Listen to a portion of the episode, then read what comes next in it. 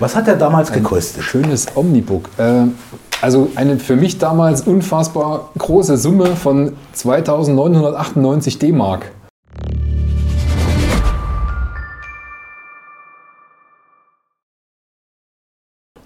Herzlich willkommen zu Zweien. Hi Mike, schön, dass du da bist. Moin Tobias, schön, dass ich wieder da sein darf. Ja, hier im Dompalais zu unserer nächsten Folge. 2 zu N. Mhm. Worüber sprechen wir heute? Wir wollten uns heute über, ja, was alle gerade so auf dem Schirm haben, wo man überflutet wird in den sozialen Medien mit dem Thema künstliche Intelligenz mal beschäftigen. Und zwar, was gibt es da und was ist da los und was tut auch für unsere Agenturen zum Beispiel Einfluss haben oder nicht Einfluss haben? Was hat man festgestellt, Vor- und Nachteile? Und vielleicht die spannendste Frage, was ist denn künstliche Intelligenz überhaupt oder ist das künstliche Intelligenz, was wir derzeit mit ChatGPT und so weiter erleben? Mhm. Ja, spannendes Ding. Ich habe uns auch wieder was mitgebracht heute. Das wäre meine erste Frage jetzt gewesen. Ja, mein erstes Laptop. Wow. Der erste, kannst du kurz sagen, aus welchem Jahr ungefähr? Ähm, warte, lass mich überlegen. 98. 98. 98. Was hat der damals gekostet? Ein schönes Omnibook. Äh, also eine für mich damals unfassbar große Summe von 2998 D-Mark. Also das war schon richtig teuer, auch mit austauschbaren CD- und Diskettenlaufwerk. Cool.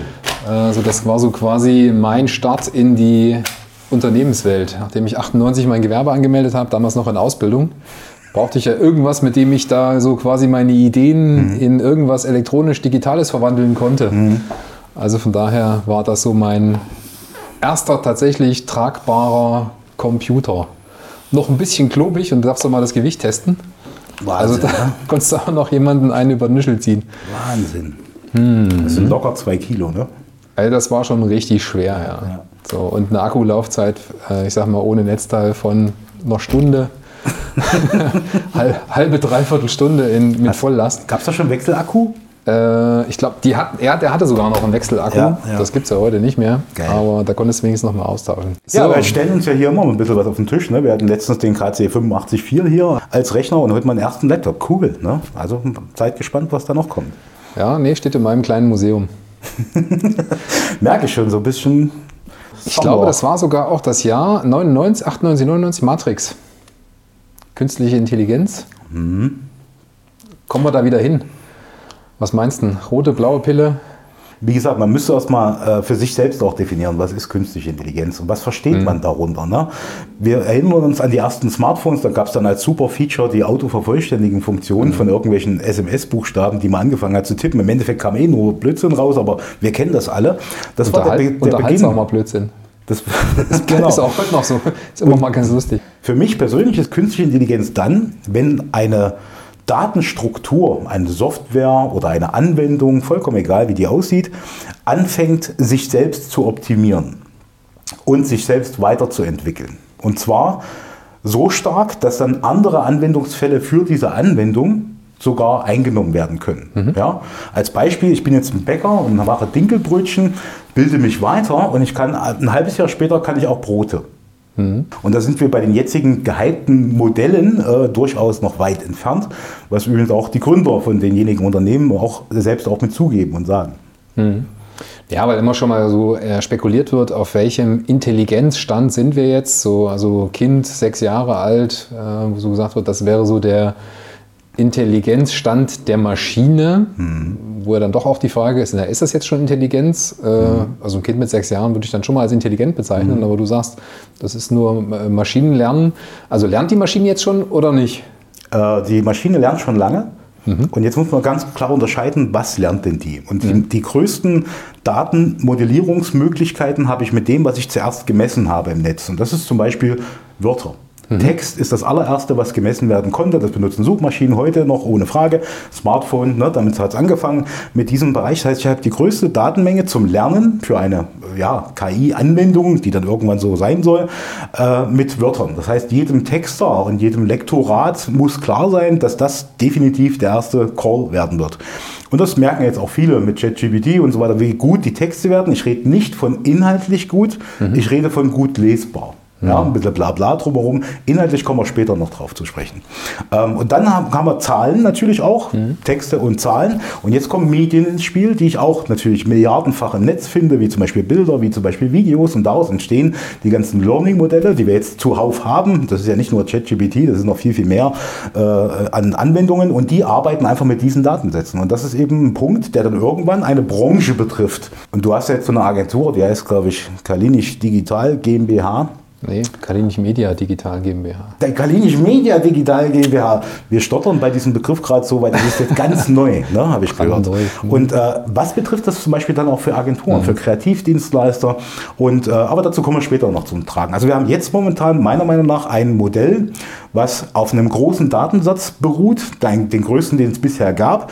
Wenn wir jetzt äh, ChatGPT 4 als Vergleich zu GPT 3, dann lernt GPT 4 mit 571 Prozent mehr Daten als wie eben GPT 3. Und da kann man sich vorstellen, was das alles werden wird in dem Part.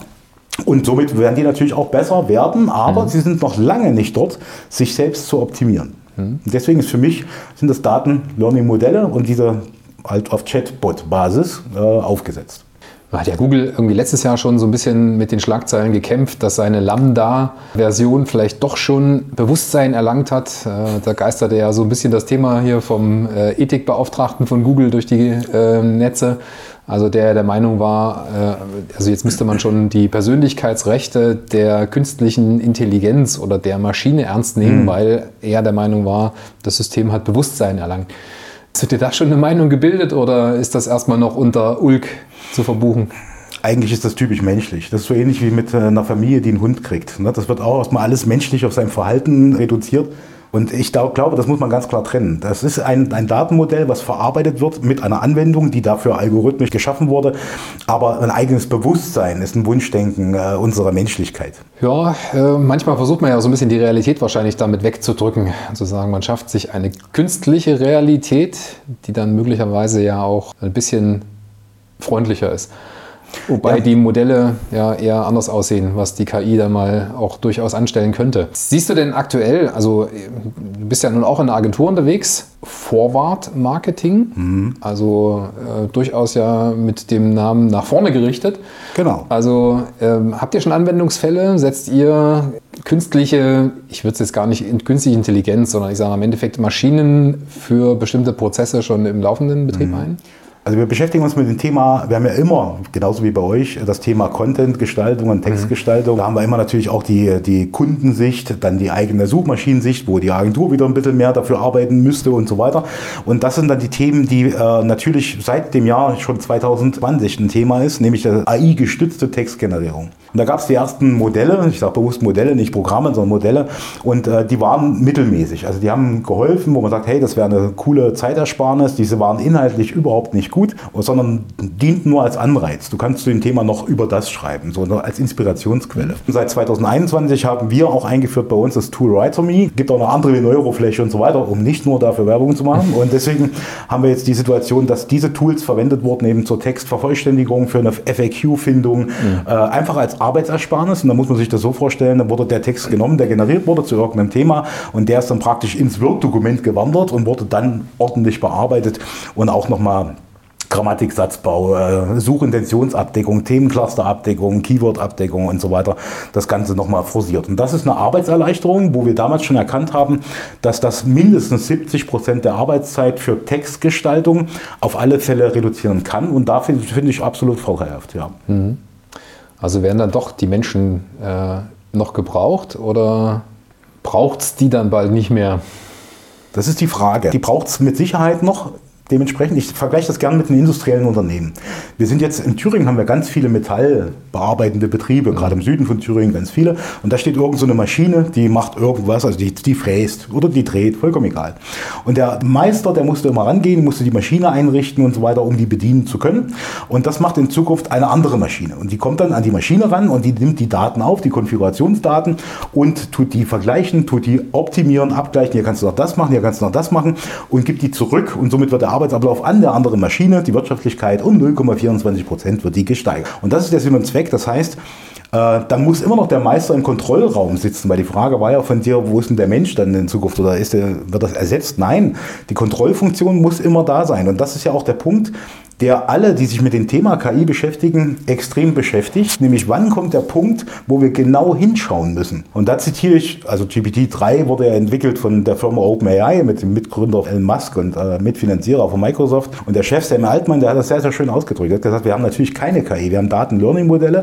Und äh, interessant wird es dann, wenn sie sich selbst, selbst optimiert. Und dann müssen wir kontrollieren. Das ist der Moment, wo wir ganz genau hinschauen müssen. Das heißt, die Maschine, die geht jetzt an die Maschine, optimiert die und die fährt dann nicht zur nächsten Maschine, sondern die geht erstmal in einen Ruhemodus über. Dann müssen wir gucken, warum macht die das. Also der Mensch wird da bleiben, aber die Philosophen sagen ja auch, die Menschen haben im Zeitalter von KI mehr Zeit und mehr Freizeit, definitiv. Es geht um eine komplette Umkrempelung von Arbeitsmodellen. Es geht um äh, viele Elemente, wo geht es mit den Einkommen hin, wo kommen die Einkommen her, wie kann man Monetarisierungsmodelle anpassen oder verändern oder erfinden, die dann eben in diese Zeit hineinpassen. Und das ist für mich persönlich die größte Herausforderung der Digitalisierung an sich selber.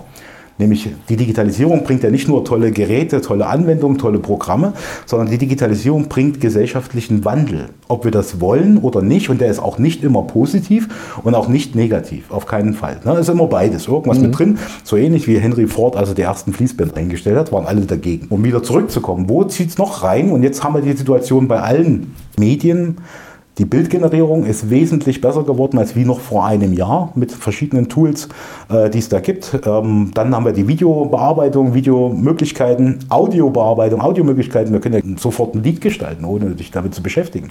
Ähm, und das sind so ja, Punkte, wo die gesamte Kreativwirtschaft äh, ist, das noch, ist das dann noch Kunst? Der, der ist die spannende die Frage. Die Frage wird ja gerade heftig diskutiert, mhm. weil im Endeffekt, wo kommen denn die Vorlagen für dieses Gelernte her? So, und da habe ich zum Beispiel auch einen ganz spannenden Artikel gelesen. Da ging es ja auch darum, im Prinzip, also das betrifft ja alle Lebensbereiche, also auch alle Arbeitsbereiche, auch in der zum Beispiel Grafik, im Layout, Illustration, ist ja im Moment alles mehr oder weniger von dem Thema äh, künstliche Intelligenz, künstliche Lernen betroffen. Aber die ursprünglichen Lernmuster, die da rein entwickelt wurden, die kommen ja durchaus aus urheberrechtsgeschützten Werken. Da wurde, durch, ja, wurde durchaus ja auch nicht gefragt, dürfen wir die für das maschinelle Lernen äh, jetzt mal benutzen. Das heißt also im Endeffekt, um die Maschine so schlau zu machen, wie sie jetzt schon ist, um daraus wieder neue Produkte zu generieren, was sie gerade macht, wurde tatsächlich ja größtenteils der Urheber nicht wirklich gefragt. Und mhm. wenn hat man, ich sage mal, vielleicht auch billigend in Kauf genommen, dass sich die, die Künstler nicht intensiv genug damit beschäftigt haben, wofür wird denn beispielsweise meine Arbeit jetzt verwendet. Mhm. Aber das ist ja zum Beispiel auch eine Frage, also die mir ein bisschen Bauchschmerzen macht, wenn ich mir überlege, wie langsam Prozesse in Deutschland in den Digitalisierungsbereich in Gang gekommen sind, dafür Rahmenbedingungen zu schaffen, ist ja eigentlich fast aussichtslos. Also jedenfalls mit Stand heute. Mhm. Und wenn man sieht, wie schnell die Entwicklung ist, äh, kann man sich vorstellen, dass wir hier äh, so einen gewaltigen Gap kriegen zwischen was ist technisch schon möglich wo soll mal tatsächlich eine sinnvolle Kontrolle entstehen mhm. und wie schafft man, ich sage mal, in so einem Bereich die richtigen dann Rahmenbedingungen? Das Problem ist, und das tun auch alle äh, Experten oder KI-Experten alle auch so bezeichnen, das Problem ist, dass die Rahmenbedingungen nicht da sind. Die Rahmenbedingungen sind erstens mal meistens auf nationaler Ebene äh, gegeben. Das Urheberrecht in Deutschland sieht ganz anders aus wie das in Island und das in Amerika. Das sind völlig andere Baustellen. Und es gibt ja jetzt aktuell ist auch ja einen Prozess. auf EU-Ebene gleich. Ja, wo, mhm. ein, wo ein Bildportal ne, eben genau diese Sache klagt oder verklagt verklagt hat in Amerika, ähm, wo die Datenmodelle halt herkommen. Das ist schon richtig. Aber die Frage ist halt, das, was rauskommt aus dieser KI-Anwendung, ist ja auch ein Urheberwerk. Wem so, und jetzt streiten sich ja auch sogar schon die Rechtsanwälte. Ne? Wie ist das jetzt urheberrechtlich zu betrachten? Und äh, im Urheberrecht für Deutschland gesprochen, nur für Deutschland gesprochen, äh, steht ja ganz klar drin, ein, ein Werk, was von menschlich erzeugt wurde. So, das heißt, eigentlich wäre das Werk im Urheberrecht der Firma, die es erschaffen hat, das ist in dem Fall OpenAI, kein deutsches Unternehmen. Mhm. Und dann haben wir in Deutschland eben den Zusatz im Urheberrecht, das muss menschlich erschaffen worden sein, dann ist es urheberrechtlich geschützt. Also trifft beides nicht zu. Die sind nicht in Deutschland die Urheber und andererseits ist es nicht menschlich. Es gibt keine Rahmenbedingungen. Und mhm. so ähnlich wie im Datenschutz, alles was mit Digitalisierung zu tun hat, ehe diese Rahmenbedingungen in Deutschland, weil das ja deine Frage war, geschaffen sind, mhm. boah, das dauert. da hat uns die Maschine schon längst überrollt. Das dauert, ja. Was meinst du, wo jetzt so die nächsten Anwendungsfälle dann für die künstliche Intelligenz, ich sag mal, uns im Alltag begegnen werden? Ja, das kommt drauf an. Ich tue das jetzt wieder unternehmerisch betrachten. Und zwar, wo ich äh, die größten Erfolge sehe für die weitere KI-Anwendung für Optimierung bestehender KI-Modelle, ist definitiv der Industriesektor. Das heißt, die Robotik zum Beispiel ist da ganz, ganz vorne dran. Das ist auch gut so, ohne Frage, wo dann eben viel Weiterentwicklung stattfinden wird. Die Kreativbranche merkt jetzt gerade, oh, da kommt was. Um das mal ganz einfach zu sagen, man muss sich äh, damit beschäftigen, man muss sich das anschauen, muss seine Vor- und Nachteile abwägen und es sollte endlich auch in die Bildung einfließen. Und jetzt gibt es ja die ersten Länder äh, in Schulen in verschiedenen Bundesländern, die verbieten solche Anwendungen. Und da muss man doch sagen, ist jetzt das Verbot das Richtige die richtige Vorgehensweise? Hat ein Verbot auch in deiner und meiner Jugend irgendetwas gebracht? Manchmal ja, manchmal nein, aber gerade in der Schule ist es ja so, man muss doch damit lernen. Man müsste eigentlich eben sagen, okay, wir bauen jetzt unseren eigenen Chatbot. Das wäre ein Bildungsauftrag und äh, nicht eben Verbote dahingehend. Das heißt, in der Bildung muss es einfließen und zwar mhm. so schnell wie möglich, was du ja auch schon viele Jahre lang sagst und ich genauso sage, wir uns auch dafür aktiv einsetzen. Und das sind die Anwendungsgebiete. Also Nummer eins definitiv äh, Industrie. Ich zähle übrigens bei der Industrie auch den großen Part der Automobilindustrie mit rein. Die deutsche Automobilindustrie. Nö, weltweit. Weil die Deutsche wird ja mit Sicherheit in Sachen KI-Anwendung, autonomes Fahren, Zusammenspiel mit neuronalen Netzwerken, mhm. vielleicht sogar Smart Contract-Technologien, damit ich eben nicht mehr den Kassenautomaten im Parkhaus brauche. Und das sind so alles so Elemente, die werden nicht aus Deutschland in ihrer Gesamtheit kommen. Davon bin ich fest überzeugt. Die müssen aber auch gar nicht aus Amerika kommen. Das will ich damit gar nicht sagen. Sondern wir erleben da ja auch gerade eine, eine Vielzahl von neuen Unternehmungen, die da auf den Markt sprießen. Aber das ist ein eigener Podcast. Okay, also bleibt spannend. Bleibt spannend und es muss beobachtet werden und ich kann da nur noch mal sagen, sobald der Moment kommt, dass sich was selbst optimiert, da muss man genau hinschauen. Ich möchte aber noch einen einzigen Satz äh, mal sagen. Ihr habt ja auch so ein bisschen mal geguckt und äh, experimentiert zum Beispiel bei ChatGPT. Wie findest du denn persönlich die Qualität der Ergebnisse? Egal in welchem Thema, aber wenn du das jetzt einfach so mal beurteilen müsstest. Das muss man auch ein bisschen differenzieren. Also zum einen, ähm, also wie hochqualifiziert ist es tatsächlich oder wie, ich sage mal, unterhaltsam? Mhm. Also unterhaltsam ist es definitiv. Also, weil es echt erstaunlich ist, wie schnell auch jetzt wirklich dort sinnvolle Ergebnisse mhm. rauskommen. Sinnvoll im Sinne von, da sind eben wirklich zu, also zusammenhängende, saubere Texte, die man im Endeffekt auch irgendwo äh, gut einordnen kann professioneller Hinsicht haben wir auch schon ganz oft jetzt Artikel wieder gelesen und auch gesehen oder auch selber ausprobiert, da kommen halt viele Fehler raus. Mhm. Also von daher ist es schon noch so, dass man sagen kann, ja, es ist echt erstaunlich und wenn man, wie gesagt, so ein bisschen schaut, wie schnell es ging, kann man so ein bisschen absehen, dass das jetzt quasi wirklich exponentiell, mhm. also wesentlich schneller nochmal auf ganz andere Ergebnisstufen wahrscheinlich klettern wird. Mhm. So, und deswegen, es ist spannend zu beobachten, es ist unheimlich unterhaltsam, es ist mal auch für die Kollegen und für die Menschen ringsherum spannend zu sehen und vor allen Dingen gesagt, es sollte jetzt der Impuls für ganz, ganz äh, viele Branchen und auch für viele Menschen sein, es nicht abzulehnen auch nicht unbedingt Angst zu haben, weil dann neigen wir gerne dazu, ähm, zu sehen, welche Absolut. Möglichkeiten da sind und gleich in Panik zu verfallen und Angst zu kriegen, ja. sondern eher zu überlegen, okay, was können wir denn damit Sinnvolles anstellen? Ja. Wie du sagst, lieber mal anfangen, äh, daran zu programmieren. Verbote halte ich auch in der Kindererziehung schon nicht für praktisch, sondern eher Konsequenzen aufzeigen, mhm. wenn ein bestimmtes Verhalten äh, nicht eintritt, dass man sagen kann, alles klar, wenn du das tust, dann passiert dies. So, und hier ist es ja ähnlich so, man sagen kann, okay, Unternehmen, die sich eben auf solche neuen Technologien nicht einstellen, werden eben schlimmstenfalls dies erleiden. Das kann man schon durchaus absehen. Das heißt also, wir haben experimentiert, ausprobiert, sind aber auch da selber noch ganz am Anfang, mhm. sage ich auch. Also das sind spannende Zeiten, die uns da bevorstehen. Mhm. Jetzt geht es ja noch weiter. Also auch unser deckt sich ungefähr. Es gibt die Datenquellen sind nicht so ganz spezialisiert auf Expertenwissen. Schönes Beispiel. Man sucht zum Beispiel mal nach dem ältesten Gebäude in Thüringen.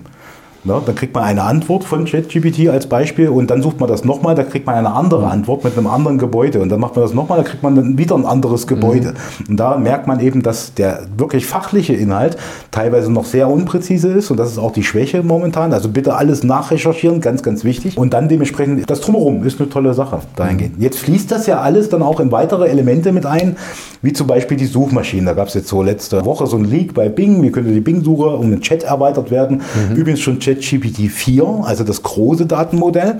Und äh, Google hat natürlich auch Arbeitsgruppen gebildet, Stufe Rot ausgerufen, nach sieben Jahren die Gründer wieder einberufen. Also wirklich, da ging es ums Eingemachte im Alarm. Konzern. Und stellt ja jetzt irgendwann demnächst auch ihre Lösung vor. Und äh, da ist jetzt spannend, eben nämlich diese ähm, Entwicklung dahingehend, aber auch vor allem die Nutzerverhalten. Und warum haben denn die Suchmaschinen so ein Rieseninteresse daran? Ganz einfach, weil man die Verweildauern der Leute mhm. auf den Suchergebnisseiten erhöht. Und höhere Verweildauer ist bessere Vermarktungsmöglichkeiten, bessere Monetarisierung. Also es wird kommen, es ist absehbar. Und was das dann für den Dienstleister, Freelancer, Einzelkämpfer, Agentur, Konzern bedeutet, das müssen wir ganz stark beobachten. Ich glaube, das ist gerade eigentlich auch unsere Hauptaufgabe als Agenturen, dass wir da wirklich am Ball bleiben und auch die Kunden teilweise mhm. dann auch weiterführend beraten können und sagen, in dem Fall macht das Sinn, wenn er mal nach da schaut oder wie auch immer, das macht gar keinen Sinn, weil die Expertise und das, der Expertenstatus noch fehlt in diesen äh, Bereichen. Ne? Und deswegen ist immer auf alles schnell gehypt und TikTok ist voll und äh, Instagram ist voll und alles ist voll mit irgendwelchen äh, super Geschäftsideen und spucke mir aus, wie ich nächstes Jahr Millionär werde und so weiter. Prüft es bitte nach, guckt euch die die Fakten an und nein, mit Dropshipping werdet ihr keine Millionäre in einem Jahr. Und das ist ganz, ganz wichtig. Aber da sehen wir nochmal einen anderen Podcast aus. Ja, also sobald sich Nutzungsverhalten dahingehend ändert, dass ich ja wirklich über Sprache meine Suchergebnisse rauskriege, so und ich sag mal, die Sprache äh, als Eingabe so funktioniert, dass dann tatsächlich die künstliche Intelligenz mir immer versucht, das beste Ergebnis rauszuliefern, äh, bin ich eben genau an dem Punkt, wie werde ich denn als Unternehmen noch sichtbar? Mhm. So, also das sollten wir tatsächlich nochmal in ein Gespräch mitnehmen. So, ansonsten glaube ich, dass wir erstmal an der Oberfläche gekratzt haben, was das Thema künstliche Intelligenz angeht. Also das wird uns, glaube ich, in einer der nächsten Folgen definitiv noch weiter beschäftigen. Da freue ich mich aber auch drauf, weil, wie gesagt, der eine kann das eben als Riesenkatastrophe sehen, wir sehen es eher als Chance und als spannendes Thema für die Zukunft. Ja. Ich würde sagen. Danke fürs Zuschauen, vor allen Dingen bis zum nächsten Mal und Tobias. Ciao. Danke, Mike. Also, bis bald. Ciao.